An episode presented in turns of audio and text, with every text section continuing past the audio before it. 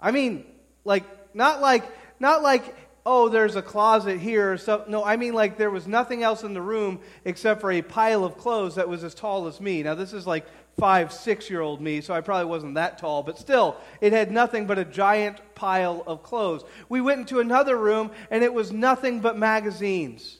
Magazines and newspapers stacked taller than me all throughout the room. You could hardly get through anything. There was stuff like this all over the place. He had so much material that it had spilled out into his yard, and so his yard was filled up with all kinds of clutter, all kinds of stuff. You could hardly move through the house. Part of the reason I remember the house, though, is not because we stopped by once and, and, and talked to the gentleman, but because it seemed like no matter who I was writing with, the people that were old enough to remember always said the same thing when we drove by the house. And they'd always look at the house and they'd say, That used to be the prettiest house in town. And it was always hard to believe. The paint was chipping off, there was, there was stuff just all over the place. But you see, and I'm not sure the backstory, but at one point in time, there was a woman that lived in this house, and she kept it in pristine shape. She would have flowers all over the yard, all the way leading up to the house. There was absolutely nothing else except for her flowers and her flower bed. And her house was, was in pristine shape, well painted, well cared for, well maintained. Everything had a place, and she knew where it was. And it was a comparison of two opposites. One hand, the hoarder Everything was everywhere, but it was all clutter. And on the other hand, you had the one where everything was in pristine shape, nothing extra, only what was necessary. And you know, I think about that, and I think that's the two extremes, isn't it? The two extremes, visualized in one house that we would drive by on our way into town. But you know, we don't live necessarily in the extreme. But yet, I bet all of us right now could think of something that really we probably don't need, but it's in our house. And we're probably thinking right now, boy, I wish I could, you know, declutter that. I, have to admit, even when I bring that up, the first thing that comes to my mind is several boxes that are in our basement that moved here with us that are still in the boxes. I think after seven and a half years, I just don't need that anymore. I think it's pretty safe to say I don't use that. But yet there it is, taking up space. Clutter right there in a corner, clutter in a spot. How many of us have stuff all over our house that we could really think about? We could, we could really use time to declutter.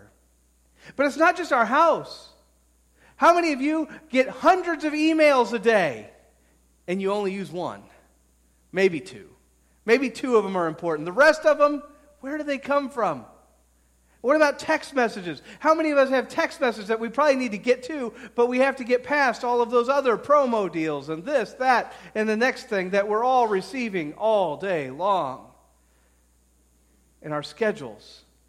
How many of us wish we could just have a little extra time in our schedule? But it just won't work. We have so much stuff that we got to run here, and then we got to run there, and then we got to run somewhere else. We have clutter all over our lives. It's become big business. You can hire people to come and help you to declutter your life. It's big business and shows. You can go watch TV shows on how to declutter your house or to declutter your schedule. Tonight, as we continue our walk, we run into another witness of Christ. Our witness this evening is Mary, Mary, the sister of Lazarus, the sister of Martha. The biblical definition of the declutterer. That's who she is. At least in tonight's story, that's who she is the declutterer. But how do you get such a title? I, I can barely say the titles, but how do you get such a title? And you get such a title because you change one word. For that's what Mary does. Mary changes one word. And the word is get. Get is one of those words that all too often causes confusion and, ultimately causes clutter. Get. You get ahead. You get back. You get even. You even get revenge. You get. But Mary tonight, she changes that word. She changes the word not to get, but to give. Mary gives extraordinarily. Mary gives extravagantly. Mary gives of herself and she gives of her finance. She gives of what she owns and has. Mary takes the get and she turns it into give. And it makes all the difference in the world. Now, the context for all of this takes place with John 11. In John 11, we find out that Lazarus has died. He's been dead for four days. To be blunt about it, even the text says he is probably starting to smell. They've closed the tomb. Yet Jesus calls him. Jesus calls him. And by the very word of our Lord and Savior Jesus Christ, Lazarus rises from the dead and comes out of the tomb. Lazarus is alive. Lazarus has been resurrected from the dead. And because of this, this becomes the, the straw that broke the camel's back, if you will. The chief priests, the elders, the scribes, they've had enough. They've had enough. People are leaving. They are beginning to follow Jesus. And if they don't do something now to stop him, he might just gain too much power. And they simply cannot have that. And so they begin the process to plot to kill Jesus. But it's more than that. It's so much more than that. You see, because they want to cover their tracks. You can't, you can't leave the evidence of what Jesus did out for everybody to see. You have to get rid of that as well. And so Lazarus, he's got to go. He's a visual reminder to everybody of what Christ has done and so they plot to kill Lazarus as well. And in the midst of this, Christ and Lazarus, both with a price on their head, Mary comes in. And she brings perfume, ointment, and she begins to anoint the very feet of Christ, wiping off the ointment with her hair. This is ointment that's worth over 300 denarii and to put it, put it in our day terms, a common laborer received one denarii a day. One denarius a day. 300 denarii. This is worth almost a year's wage. She gives. She gives. Judas is there. Judas sees this and he has a problem with it he speaks up. Why wasn't this, why wasn't this ointment sold and the money given to the poor, to those that are in need? And it sounds all well and good. But the text tells us he doesn't care about the poor.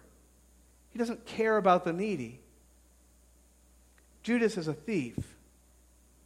Judas wants, he gets. He wants to get ahead.